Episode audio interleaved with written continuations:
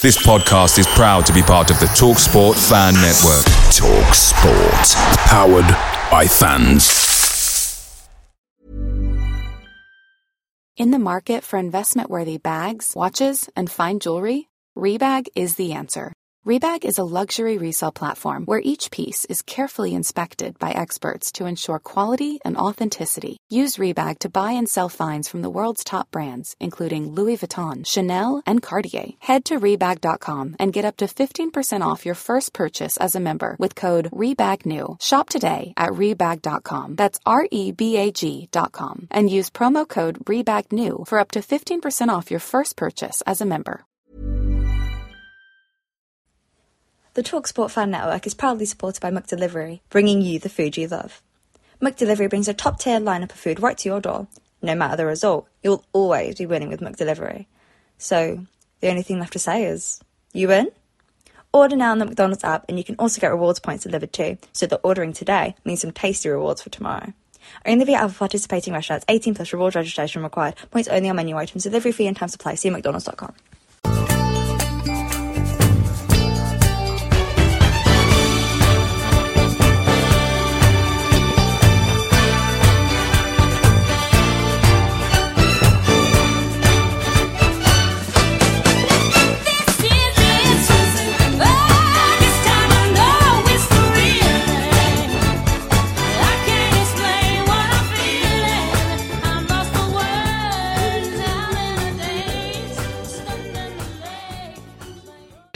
Latest edition of the Forever Bristol City podcast. It really is the start of a new era under manager Nigel Pearson.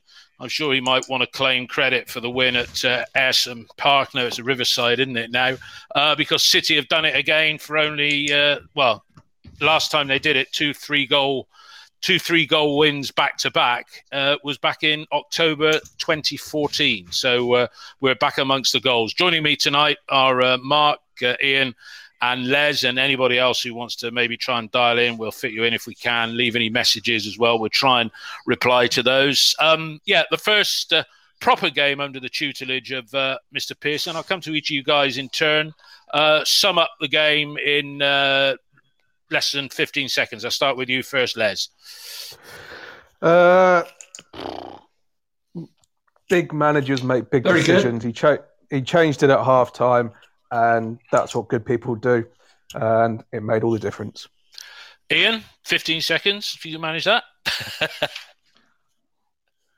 I think it was a game of 2 hours. We could have been easily 3 or even 4 down at half-time. The left-hand side of the defence was all over the place, and we were awful as an attacking unit. Second half, we went 4-4-2 or 4-3-3. It's difficult to see when you're not there.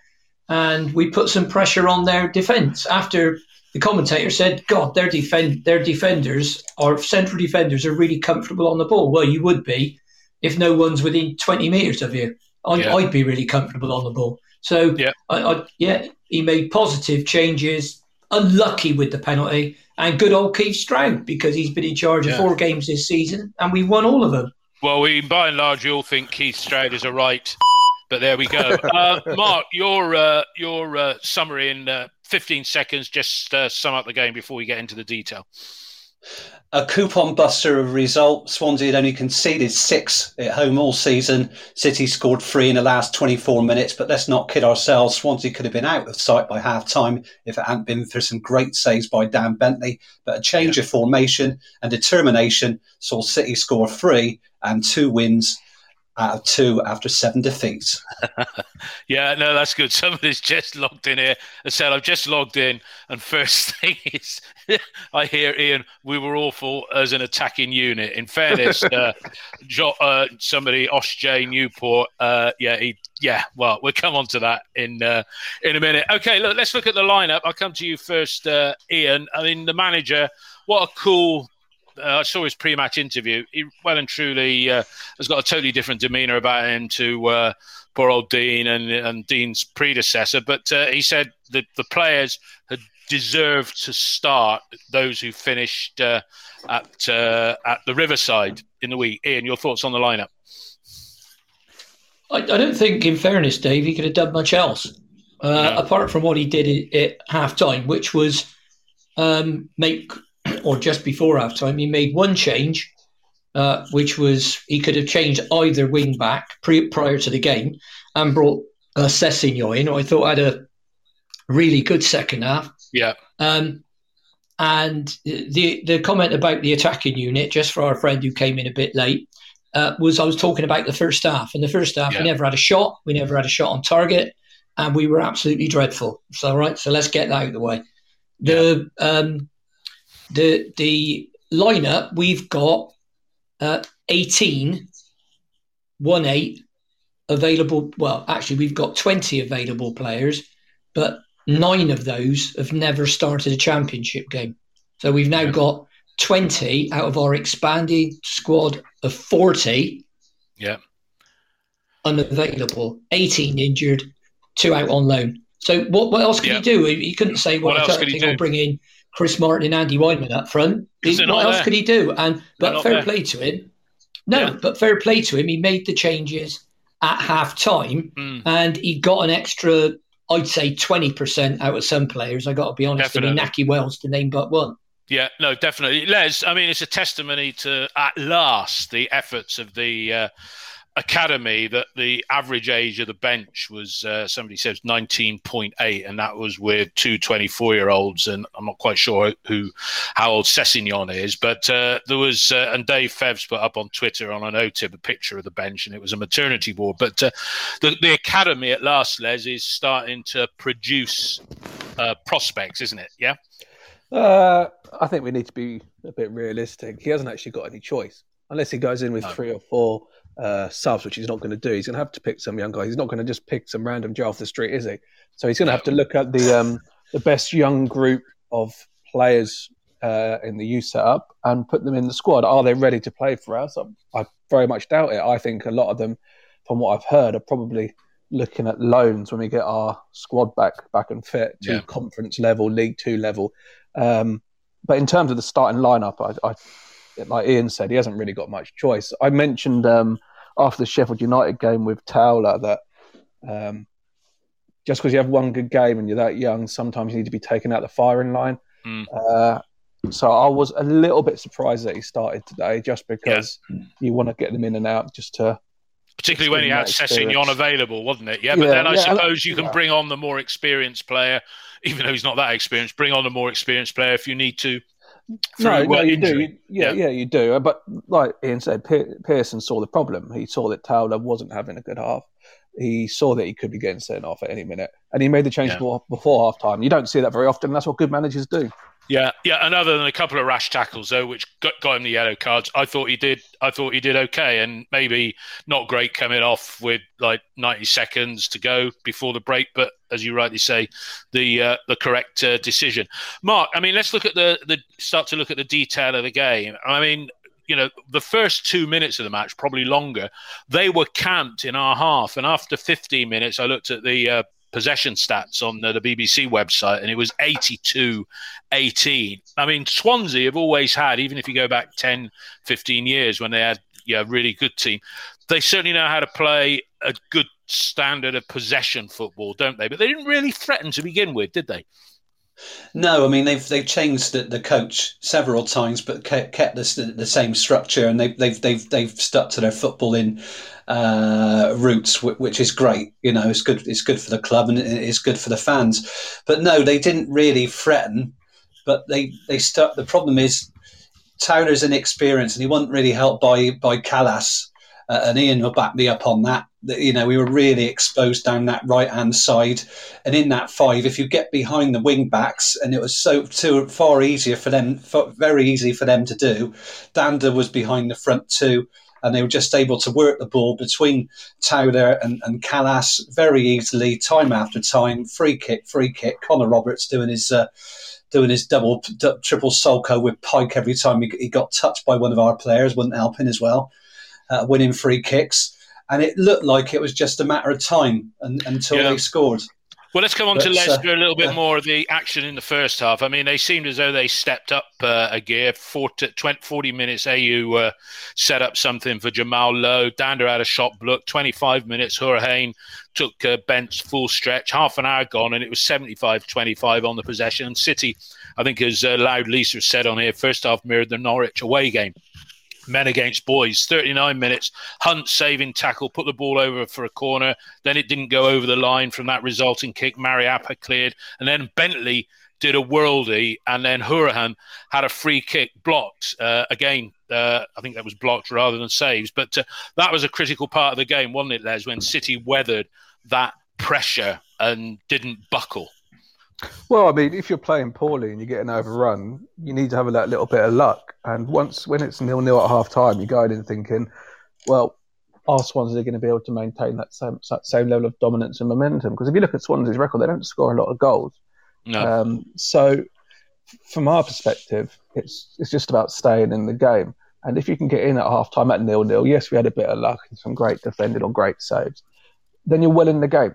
And...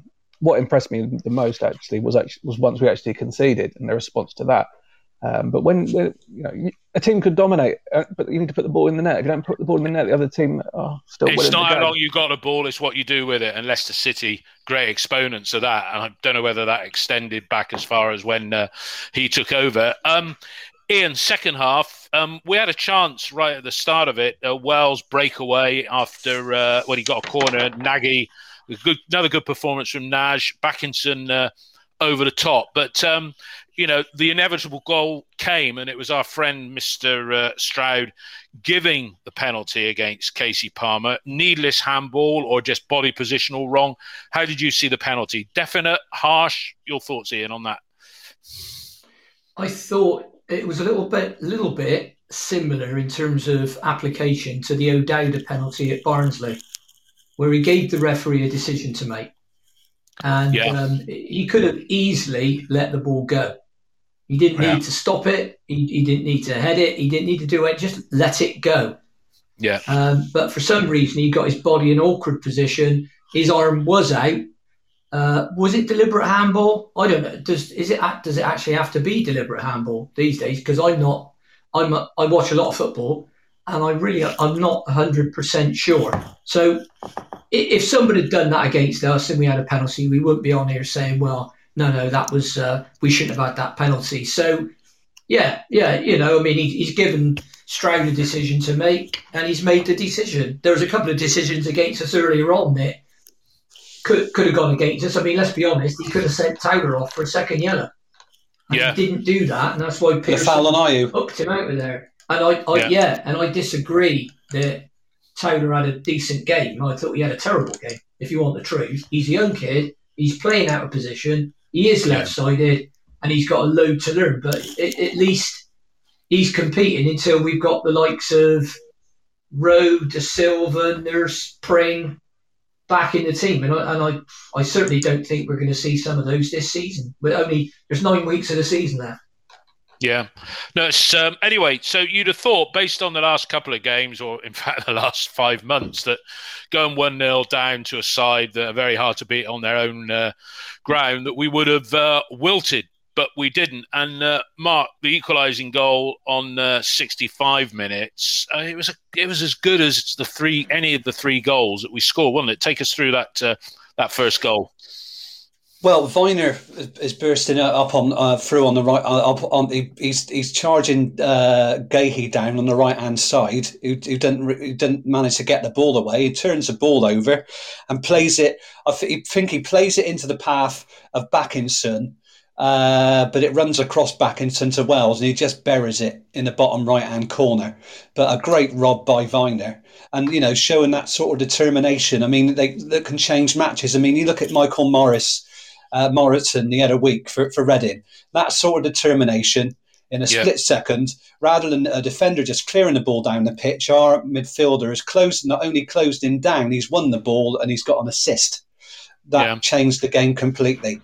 And just very quickly, going back to Palmer, we sucked up the penalty, the knocker or so what. It was his reaction to that, and the whole team's reaction to going 1-0 down was just so completely unexpected. A few weeks ago, we might have wilted. Well, last week we would have wilted.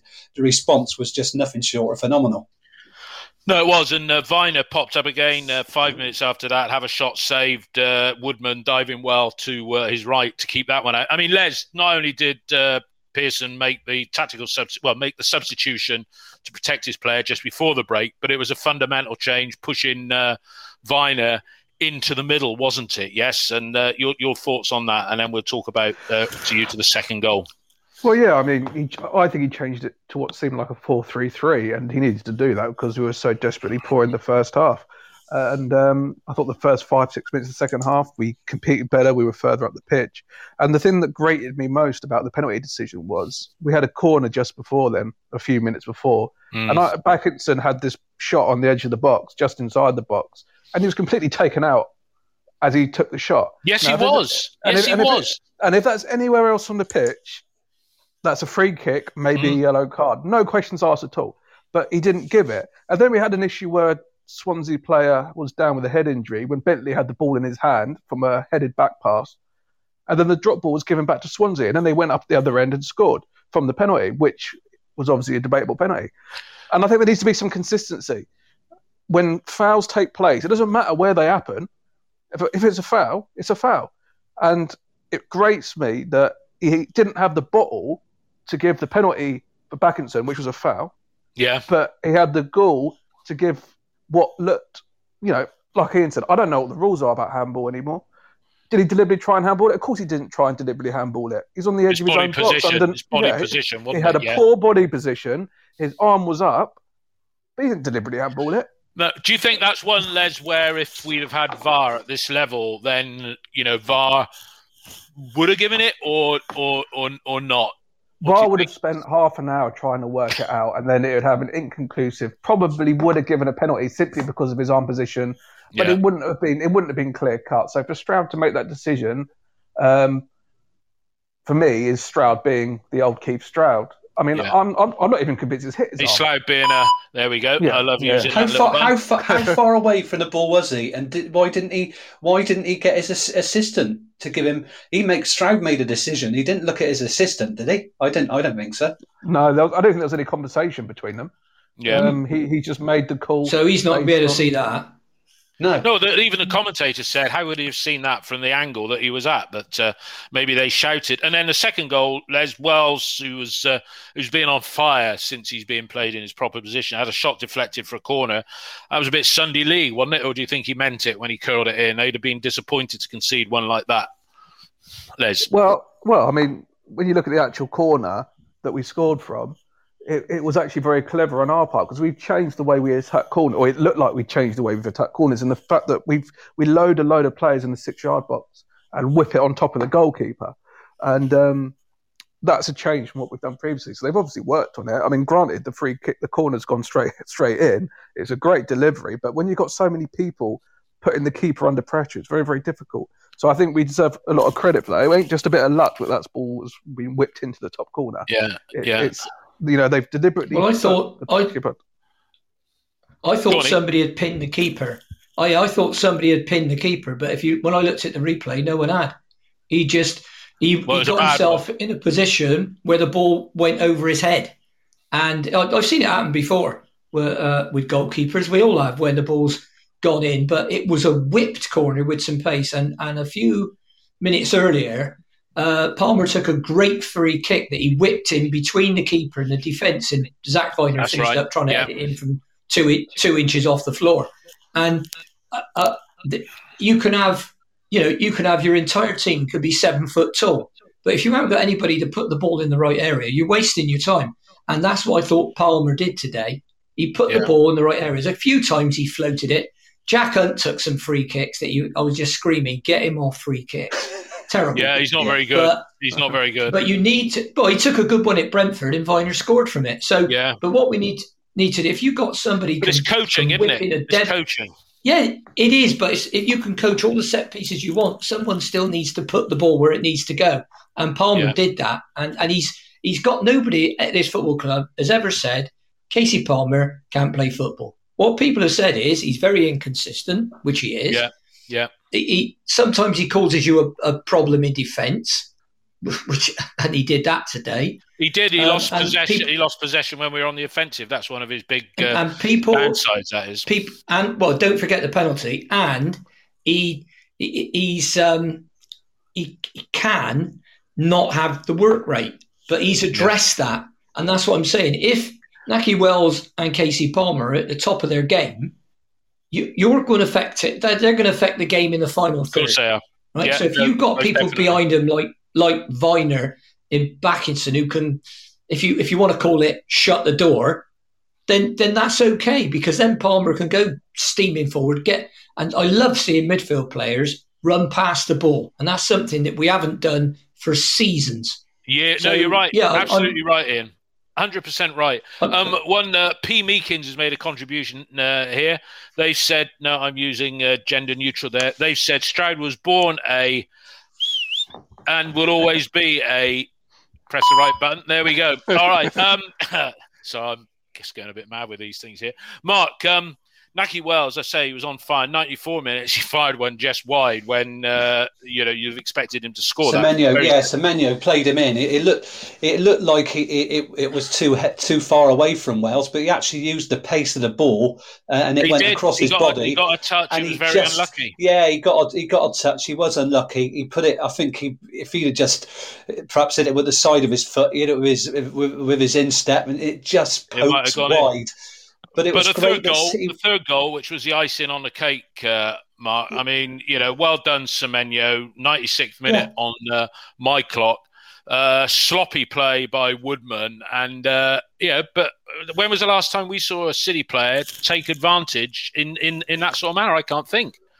Well, Fulton played the ball back to him, and the keeper just took a touch and let it go to his right, and Semenyo, like all good forwards, charged it down, turned his back on the ball. 9 times out of 10, the keeper clears it, but it just went up in the air, and he's chased. And the good thing is, Antoine's turned, chasing the ball, and walks it into the net for his first league goal, and that is the icing on the cake. I mean, it doesn't get better than that. But City were aggressive, even in injury time, and there were 7 minutes. I think we were all pretty shocked by 7 minutes. Where the hell did they get that from? If you'd have said five, I don't know. Well, it was 10 minutes. They had 7 minutes. By the time they'd done the whole thing. I mean, I'd written down as well, so that there might be a slight adjustment to this. They had 19 shots, 9 on target. We had 5 shots, well, probably 6, 3 on target, because we scored the goals. I mean, it is a remarkable turnaround. Ian, what can we put this down to? Because the coach, he's probably had 2 training sessions with them, and a session in a hotel pre-match, and then a half-time words of wisdom. But this is a Bristol City side now that if this was 20 games to go, not 13, you really would be thinking we could put a run together. But what has changed? Well, I think a lot of things have changed tactically, even during the game. But if you look at it, I'll give you an example. 2 players, and this happened at Middlesbrough as well. Cesigno and Wells played closer together. And that means that when Cesigno flicks the ball on, it might go to Naki Wells rather than just go to their defence. Yeah. In the second half, and in the first half at Borough, we passed the ball forward when we got it, and we passed it forward mostly on the floor. And in the second half today, we closed their defenders down, because it's what I was saying about the commentator blathering on about how comfortable their centre-backs were on the ball. Well, yeah, if no one's going to tackle you and everybody lets you play. I mean, Grimes must have thought he was on holiday in the first half. I mean, he had so much of the ball and 10 yards of space around him. He must have thought, send on a deck chair, boss, will you? Because I can do this all day. So you've got to look at it and say, in the first half, we got the tactics wrong. We didn't try and play in their half, which is another favourite of mine. But if we're playing in their half, they're very unlikely to score, right? So play in the half, retain the ball, pass it forward, show good movement, and don't just let them get away down the sides, even if that means Wells dropping in on the left-hand side as he did in the second half to stop them playing that simple ball forward to get the wide player in. Yeah. In the two, if you look at the two games, we've had more threat in the last two games than we had in the 10 games before it put together, because just didn't have a threat. 100% right. The set piece coming in on top, the goalkeeper, that's exactly what Barnsley were doing to us. Yeah, exactly what they were doing to us. Yeah. Les, on top of the keeper with players charging in. Les, do you think this turnaround is a lack of respect shown to the previous manager and his coaching staff, where they just given up?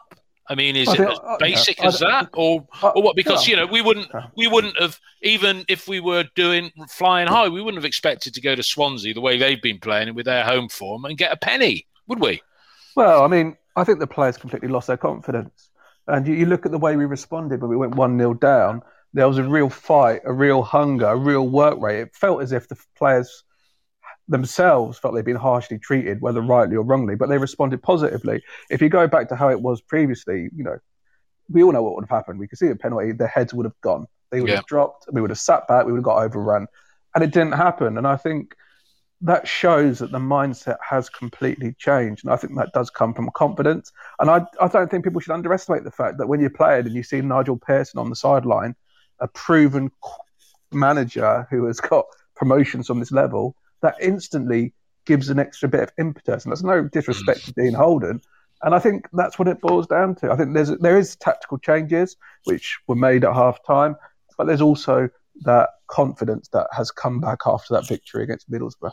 Mm-hmm. Mark, what did you think of Pham today? I mean, he scored two and made one in the week. I saw a couple of comments that he was strolling around, particularly in the first half, and I texted Dave Fevs and said, need to take him off and bolster up the midfield, where he didn't do that. He just pushed Viner up. But how did you think Pham played today? And what do you think Nigel Pearson would have learned now? I mean, he's got two wins. Whether that win against Middlesbrough would appear under his stats, I don't know. But Pham's performance, and what do you think Nigel Pearson has learned?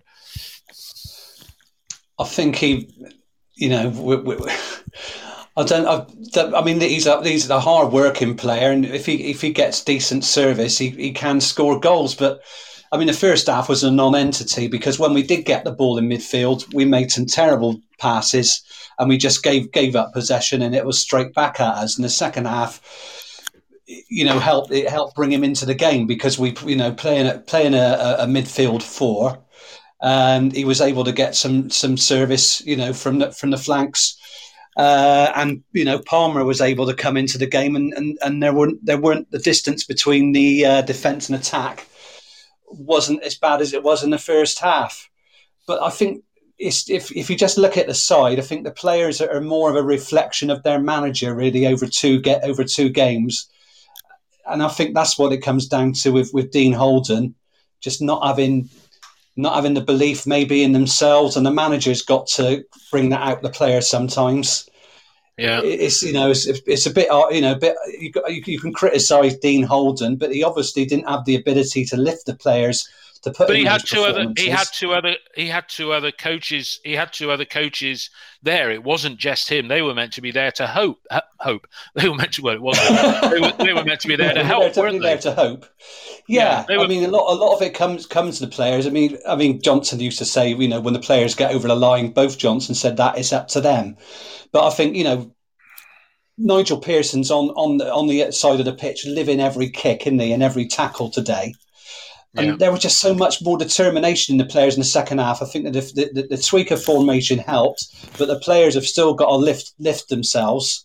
I mean, some of the decision making in the second half was brilliant, to charge down that goal at the end, the way Viner turned that ball over because he's quick over those 5 yards and to Rob Gahey, whereas he would have just stood there perhaps the other week. I mean, the fact that he was playing as an aggressive, you know, more of an attacking role in the second half, able to come out, not just sitting in front of a back four, but able to take that chance to press when he had the opportunity, because that would never have happened under Holden. We would have just been like statues, and the game had every. It looked like it would follow the Norwich game, where we just wilted once they scored the first goal. But the players live for themselves, and we've come back. Les, I mean, Marks and Andy, and I think have referred to Kalas. I mean, he looked a broken man after the defeat at home last week. I mean, as I say, it's all about confidence. But you know, in the way they played, you know, those coaches, they've been there all the way along this. They would have sat down and said to Pearson, look, Dean wanted us to do it this way, but we were saying so and so. Do you think that sort of conversation took place? What do you think is down to the turnaround? Because he said, it was interesting. One little snippet I picked up on. He said, look, these players, they've got the chance to impress, and some people are trying really hard. And he said, and I've worked with some of these players. Some have got the chance to impress me, and some may not do so well. You know, and he's stuck with his team, so I think he's still learning. But you know what? Other than him learning, how culpable do you think those two coaches were in the rubbish that's been served up since, I'll say, the middle of November? Well, they are culpable because they are a management team. They are the three figureheads whose responsibility it is to get the best out of the players. It's really hard to put a finger on it because Holden was clearly very much liked by the players, but. You know, it's just difficult to say because we just don't know. But there's your problem. No, that is the problem. Absolutely problem. Right. We said it at the start of the season. We said you don't want to employ a manager because the players like him. You want to employ a manager because the players respect him. You know, and you could say the same thing. You could say was Dean Holden culpable for Lee Johnson? I mean, McAllister was fired. As well as Lee Johnson, but Holden stayed there. So, McAllister went a few days later, actually, because that. Anyway, you're right. Yeah, Dave, you're splitting hairs there. Semantics. I mean, semantics. I mean, what I'm saying is, it. When I look at the thinking around it, you look at the fact that they've gone out and got Nigel Pearson, brilliant. Okay, well done.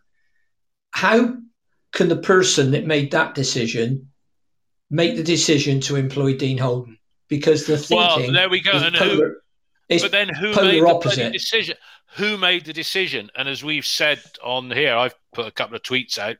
If you saw my Mark Ashton Speaks using SpeakPick, it's the same as my Talking Pet if you've tried it. But he has been conspicuous this week by silence, hadn't he, Ian? Mr. Ashton, because you'd think he'd be saying, look at this. I mean, was it really a case of the owner saying enough is enough? Let's cut all this shit out and let's go out and do something. And I think we know that he was involved in the interview process for Pearson because Pearson said so, right? So Pearson said, I met with Mark Ashton, John Lansdown, or spoke to Mark Ashton, Steve Lansdown, John Lansdown. I met with them, and the two quotes on the official announcement came from John Lansdown, chairman, and Mark Ashton, chief exec.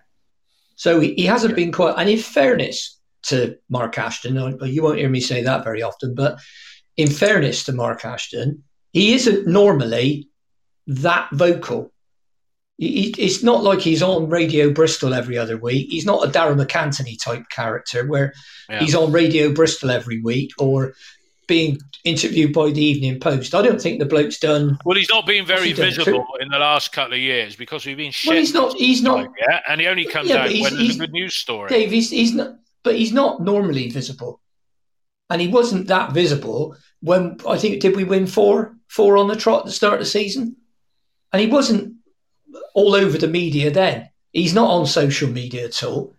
So I think, you know, we have to be fair to the guy until such time as the information comes out. If this story around Ipswich is true, and part one has come true because, you know, an American consortium have bought the club.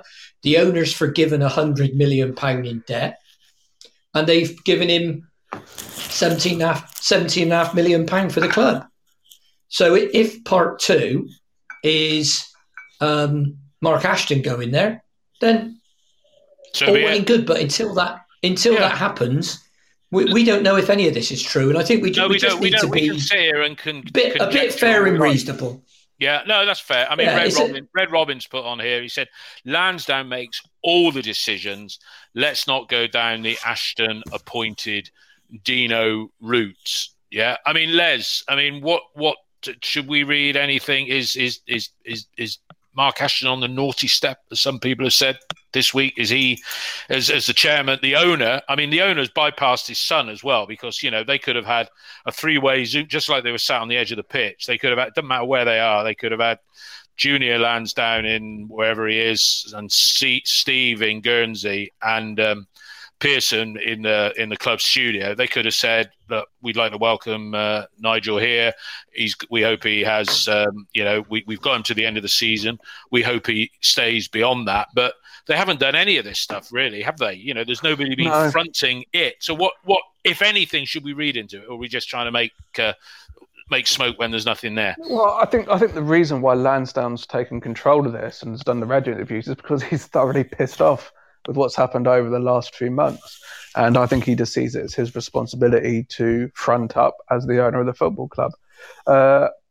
We haven't seen much of Ashton and John Lansdown in terms of a press conference in relation, like we had with Dean Holden. That might be because of the timing.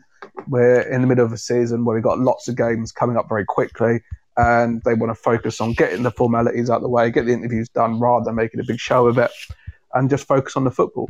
Again, it's difficult to say whether Ashton's on the naughty step, but everyone's right when they say, you know, he hasn't been visible throughout this process at all, which suggests to me either that maybe, you know, he's been instructed by Lansdown to keep your nose, or keep away from the spotlight. Keep out of it. Bit. I mean, yeah. Mark, if Ashton does go to Ipswich, it's not gonna look very good, because, you know, in the summer, you know, this appointment of Holden. Now, I don't know whether Pearson was well enough to be interviewed in the summer, if at all. Yeah, but this appointment of Holden, and then Ipswich suddenly go in and bring Paul Cook in. You know, these things, when people move jobs, sometimes there's a long gestation period before it has happened. And if Ashton, you know, maybe people talk about torpedoing interview process. Oh, you don't want Paul Cook, Dean. Oh, you don't want Paul Cook, Steve. Let's go with Dino. He's got the players. Do you know, if Ashton goes and Cook gets the Ipswich manager's job, it's going to stink, isn't it, Mark? Wouldn't you think? Yeah, I mean, the reason that Holden got the job is something must have gone seriously wrong, even if Pearson wasn't well, which he wasn't, because he developed really bad COVID symptoms around that time. Then why recruit Holden? He won't qualify for the job. So something must have gone wrong in the interview process with Hughton, probably. I mean, the media were convinced that Hughton had got the job. It was announced on Sky Sports News, other media outlets. Maybe even Paul Cook. We don't know if there was anybody else involved, but I mean, the whole thing did stink. So 6 weeks taking 6 weeks to pick, you know, your assistant. But even if Ashton does go, we don't know who come along. But Steve's obviously got peed off after the Barnsley debacle. You know, no corners, one shot in the old game. It was we were only going to go backwards, so he had to grab it and say. You know, he had to do something, no question. Yeah, I mean, the galling thing in all of this is, you know, if we'd have got, if, as you would say, and if my mum had whatever, she'd be my dad or something like that, right? But a galling thing in all of this, if we'd have made the right appointment in the summer, because everybody said this was a weak division, Norwich City are proving otherwise on that. But if we'd have made the right appointment in the summer, we may well have had the injury crisis that we've had, right? And when you consider the injuries that we have had, how well we've done, yeah, despite that 8-match run, that 8-match losing run, or the general form over the last 4 months. If you're Steve Lansdown, Ian or Les, both of you come in individually or separately, you're thinking, oh, shit, I got that wrong back in the summer. Somebody got it wrong. And maybe Steve trying to save money, because Pearson's not going to come cheap. I mean, you first, Les. I mean, you know, this was a season where, you know, another 8 or 9 points, yeah, which is only a point a game, average on the losing run, we'd have still been in with a shout, wouldn't we? Yeah. Oh yeah, it would be. I think I'm going to have a little guess and think about what happened in the summer. I think they did go for Hughton. I think something must have gone wrong during the contract negotiations that meant that they couldn't sign him on for whatever reason. And then I think their mindset probably changed from, we've gone through 6 weeks trying to get Hughton, we haven't got him, COVID, we don't know what's going to happen to the business side of things. Let's now change our mindset from a big name manager like Hughton to a much, much safer internal appointment. Give him a 1-year contract, see how he goes. Our squad's very, very good at this level. He shouldn't, be in a position where we could go down. Let's just consolidate for this year. So I think their mindset may have changed throughout the process once they realised talks with Hughton perhaps weren't going as smoothly as they'd hoped. And then, but yeah, it's all ifs and buts, though, isn't it? It's all ifs and buts. Yeah, no, we can speculate all the time. But look, let's get back down to some facts. I mean, Ian, injuries, Williams' operation on a hamstring. What the hell is going on there? Now, was it his hamstring that caused him to be out for most of the season, or is that the rehab, the latest injury he's picked up? But it's bloody shambles. There's three players that have had a problem. So let's take Joe Williams. First day of training, he kicks the ball, having not kicked a ball for a while, according to him, does his thigh. Okay, that's right, Dave's so, just put that as a text. Yeah. Thigh. So he's done his thigh. Then whilst in rehab, he does his hamstring. So he then goes, after a while of doing rehab, he then goes to another specialist who says, right, you've got a problem with your hamstring. And then what happened, he still had some more rehab. Then he gets fit, we think. He plays a couple of games. He plays half a game for the under-23s. He comes in, we play him at Sheffield United. He comes off. He's got his hamstring sore. So he now goes to a specialist. I don't know if it's the same one or another one. And then he puts a post, I think it was on Instagram, where he said, at last, I think we've got to the bottom of what's wrong. Today he had an operation described as a preventative operation to stop him doing the same injury again. That's one injury. Yeah. Patterson is now injured with the same injury that initially he didn't need an operation for. He just needed rehab. Then he went to another specialist who said he did need an operation. He then had the operation. He then went through rehab. He then came back. Today, he's got the same problem. Is this so Pato, is it? One. Yeah. Is this Pato? Pato. Now, yes. Now, Nathan Baker did his hamstring August the 28th. He was said to be back at Christmas or just after Christmas. It's now February the 27th because during rehab... It's 6 months. Yeah, it was 7. But during rehab, he got another injury. I think it's his thigh. So that he was then said that would set him back 4 to 6 weeks. Now, that was about 4 or 5 weeks ago. So those are the three players that have had treatment, had rehab, and got injured. Now, when I look down at the players that are injured, as far as I'm aware, we've got 7 out for the season, and that's Vyman, Pring, Edwards, Oppie, Williams now, Mawson, Martin, and Adelakan. Now, that is a minimum. Now, long-term injuries, we've got Baker, Nurse, Walsh, De Silva, O'Dowda, who I saw training the other day, Awara Edwards, Tommy Rowe, Marley Watkins. Now, in fairness, Watkins and Nurse both did hamstrings, but not at Bristol City. They did them on loan. Then you've got the forgotten man, Saiku Jenner, Henry Lansbury. Why in God's name did we sign him? And Pato. So that's 18 players injured. On top of that, out of our expanded squad with the new young lads that have come in, Alex Scott and Tommy Conway, we've now got 40 players. There is 2 on loan, Woolacott and Morton. Yeah. So that leaves us out the 40 with 20 available players. Now, of those, of the 40, 9 have never started a championship game, and that is Bell, Jenna, Pearson, Edwards. Now, Jenna and Edwards are injured. Morton, Conway, Scott, the other Edwards, Awora, who's injured, and we'll have caught this out on loan. So that's a full resume of our injuries, which is what I said to people today when they're saying to me, could he make changes? Well, yeah, he can change the formation, but that's about, he's still got more or less the same number of players, particularly with all those young lads. I think it's unfair.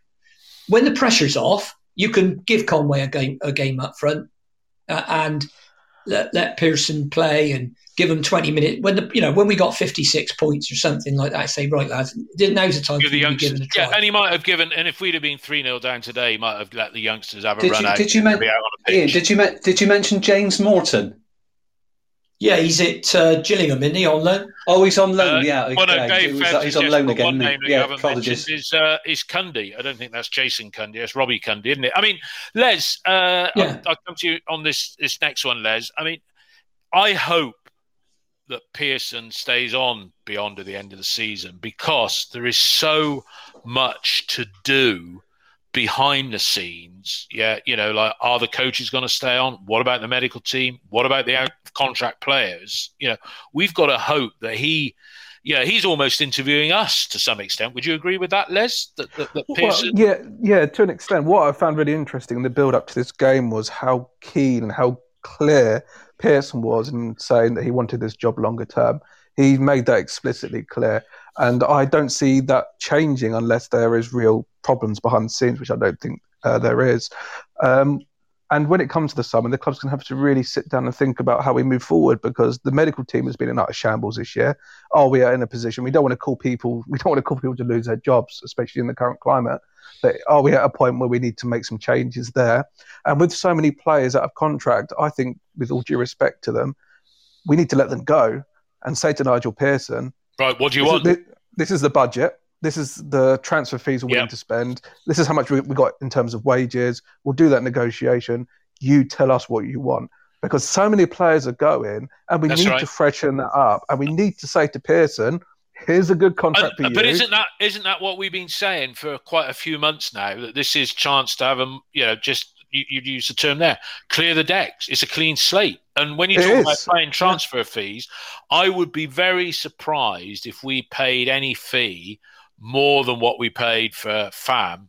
Totally surprised. I think we'll be going out there looking for players and paying high wages, right? And okay, we're competing with clubs with parachute payments. I mean, Mark, would you agree with that view that, Pearson or whoever, but I think it's got to be somebody of Pearson's stature. The world is there. They are going to be able to shape things in a massive way, aren't they?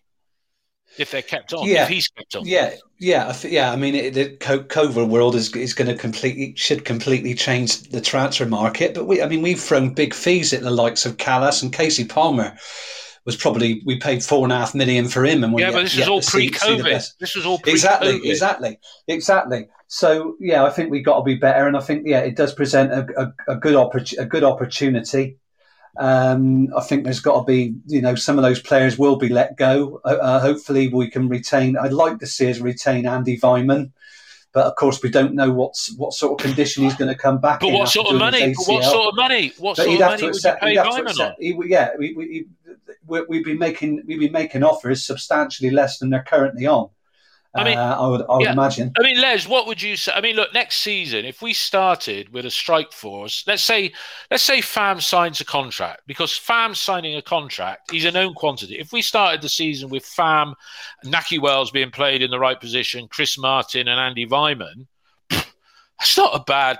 If you're going to play no more than two strike, nobody plays more than two. You might even play one. That's pretty good strength up front, isn't it? It's pretty good strength, but assuming Pearson stays on, we need players who are going to suit the way that he wants to shape the club. If you look at his track record with Martin and Byman, I'm not 100% on this, but did he not get rid of both of them when he was at Derby? Yeah, you're right. Didn't he let Chris Martin go to Fulham? Yeah, and also one thing with Pearson is that he mentions a lot is pace, especially in attacking positions. And with all due respect to Chris Martin, Vyman to a lesser extent. Vyman works hard. I'm not sure he's blessed with great pace. they are not necessarily players who fit into that mindset. I think Vyman has a 1 year clause in his contract, doesn't he? So yes, he does. So maybe you'd expect the club to extend that, because I think he is very, very highly rated by those behind the scenes. But yeah, it's an interesting summer, because it all depends on whether Pearson stays, doesn't it? I mean, I'd be amazed if the club didn't take this opportunity, assuming Pearson wants to be here. I mean, I mean, if you're Nigel Pearson, right, and you know he's got his house down here. I don't know where his permanent residence is in the country. Sheffield, all right, miles away, right? But Bristol City is a project that you can actually do something. And if you're Pearson, and let's say Steve Lansdown says, Nigel, look, we're paying you, I don't know, 20 grand a week, a million a year, that is, 20 grand a week. And if you get us promoted, we're going to give you a £2 million bonus, yeah? Or you go to Newcastle and they say, we'll pay you £2 million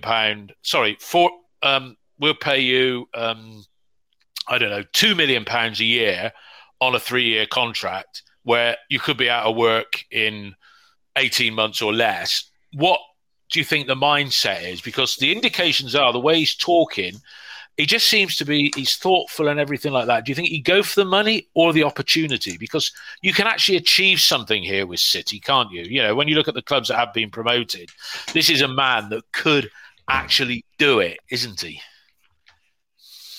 Finished? Yeah. Yep. Yeah. Okay. R-E. I got you there, didn't I? Look, the honest thing is, first of all, the Newcastle job has to be available. Secondly, they'd have to want him. And everything up there is geared to Rafa Benitez, who's now out of work, coming back in. If he'd take the job, and he probably would, because his kids are over here and he didn't want to be in China. So... yeah, but it's all ifs, buts and ands. I think if you're looking to have a project and work for someone who's seen as a progressive owner and a good owner, so Mark Ashton tells us, across football, and is a doyen of TalkSport, then, yeah, I think you could... I think he'd take the job. I think he'd like the job, but you need to see how he does. Great, we've got off to a fantastic start, and I'm as chuffed as hell. But it's 2 games. Let's see where we are in 12 games. What we got left now, Dave? 13 games? 13. 14 games? 13. 13 games. 13 games left. Right, okay. Let's see where we are then and what we're going to do. And in terms of the players out of contract, I'd like to keep Zizou. I'd like to keep Liam Walsh. Yeah, I'm not overly bothered about any of the other senior players because we've got, you know, I mean, I don't mind. I think Tommy Rowe is a really handy player to have around, but we've got, I think, 6 younger left backs at the club. The trouble is, four out of 6 are injured, and the others really are kids that need to go out on loan. And that, I'm not including Riley Towler in that.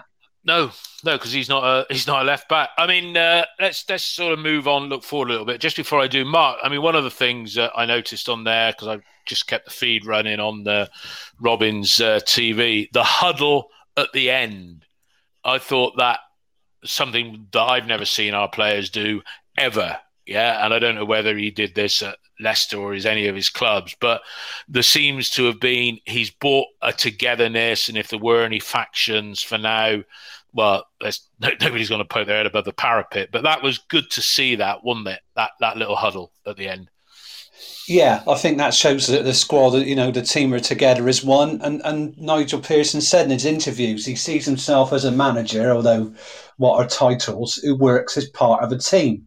So they all, you know, you win and lose together. But I think today it showed under the new regime that, you know, you can see that an awful penalty and the players didn't lose it. No, they didn't get frustrated. They didn't take it out on themselves. All they did was reacted positively and just kept going forward. And that's the thing to pick up from today. Yeah. But Nigel Pearson, I mean, his ability to attract players would be great. Remember at Leicester, he took a chance on Jamie Vardy, who was at Fleetwood Town, and he paid £1 million for him. Found Riyad Mahrez, I think, in the French second division. And he's able, if he can get our scouting network to work effectively, we could be in for some very exciting times. But it is only small steps because we look a very good counter-attacking team in those two games. We've done very well, good counter-attacking team. We've only won 7 games at home all season. We won 8 games in the previous 2 seasons. Let's see how we can take a game to other teams. Well, we got 7 at home. It is 7 at home. It is 7 at home and 6 away. And that's the test, isn't it? Next up is Bournemouth. I watched a bit of their game today. Jack Wiltshire got sent off, I think, for a second book of lean. He was only on the pitch 15 minutes. I was chatting to a Bournemouth fan and they were underwhelmed at the appointment of Jonathan Woodgate. I see he's got Gary O'Neill there and Joe in the background. Les, I mean, Bournemouth next up. I mean, my Bournemouth friend said there's a few players there think that they're better than the Championship. They did win against Watford today. Big test on Tuesday night, isn't it, Les? Yeah, it's a big test. And I think Bournemouth, who had struggled their previous 2 games, got a great result today against Watford, who are obviously bang in form. And I think it's going to be a really, really tough game. I think they're going to be full of confidence. And like you said, they've got some real quality in there, some players who are established in the Premier League, let alone the Championship. And I don't think they have that same level of discontent in the squad that maybe Watford do. So it'll be really interesting to see how we cope with their attacking threats, because that's where they're... Which they've got a few, goalkeeper was at fault. I don't know if you saw the goal, but I thought the goalkeeper, he was beaten at the near post for the goal. Yeah, he was. But you also got to take into account that they missed some really good chances then.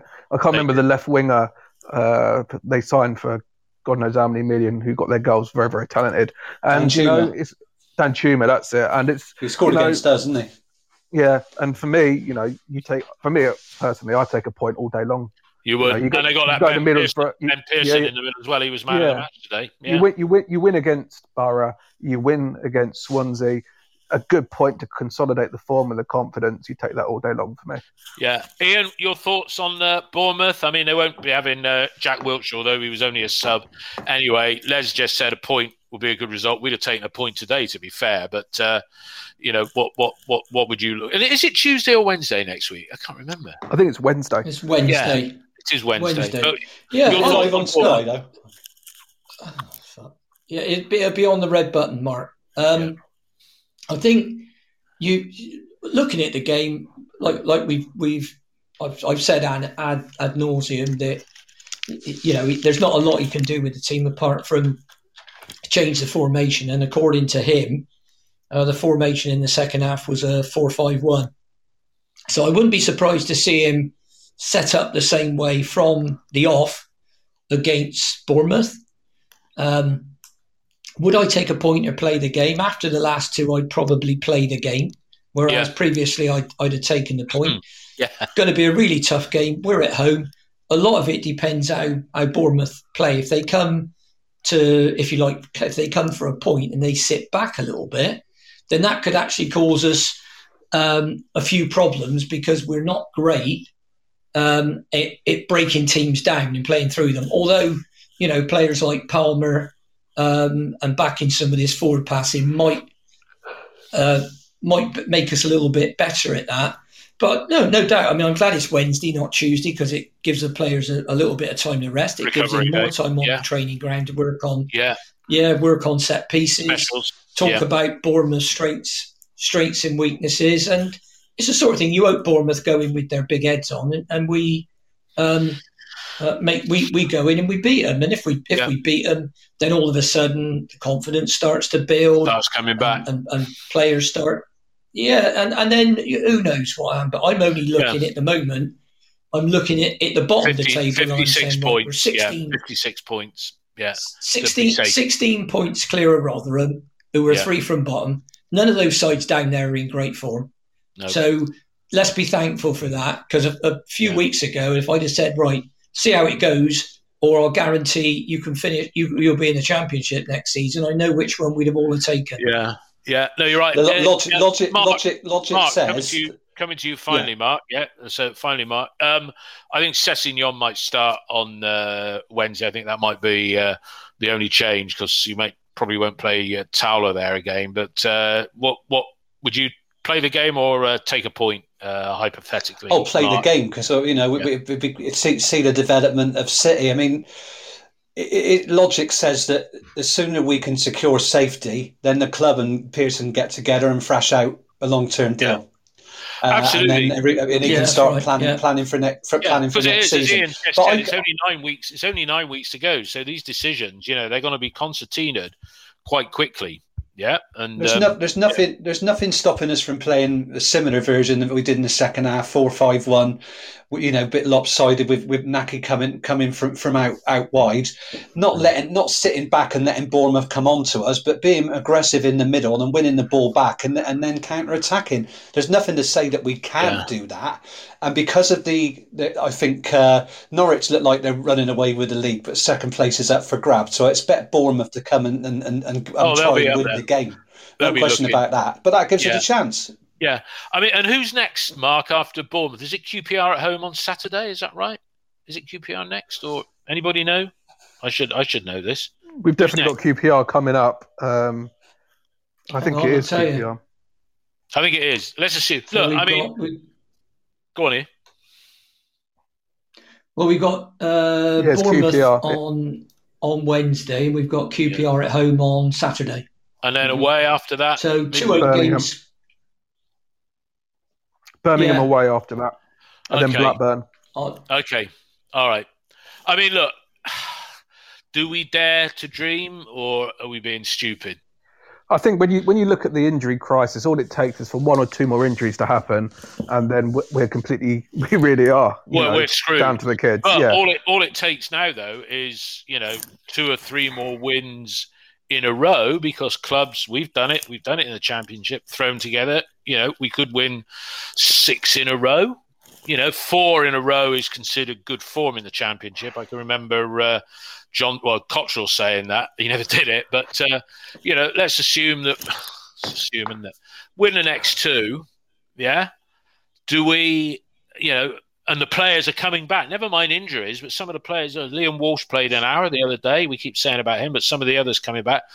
Are we stupid to dare to dream, or because we're going game to game, aren't we? Got to win. But we've got to win. Was it 9 out of 13 now, isn't it? That's it. I think we should be happy to see the development of Bristol City get safe as quickly as we can. See some pattern to our play. Try and play, the same team in consecutive games. Keep the players injury free, because we haven't seen injuries to Wells or Pham. If Pham gets injured, that hurts us. Wells' pace, if he gets injured, that really hurts us as well.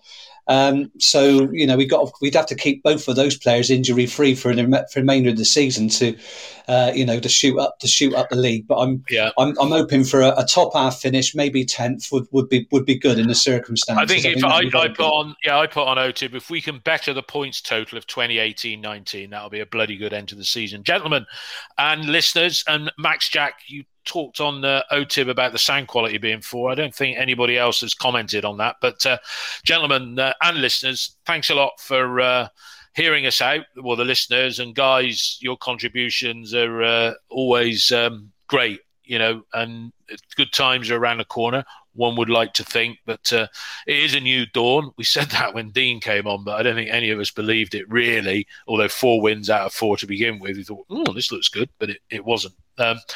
I'm looking forward to the next game. Actually, I'll tell you what has happened, David. The buzz is back. I'll tell you what has happened, David.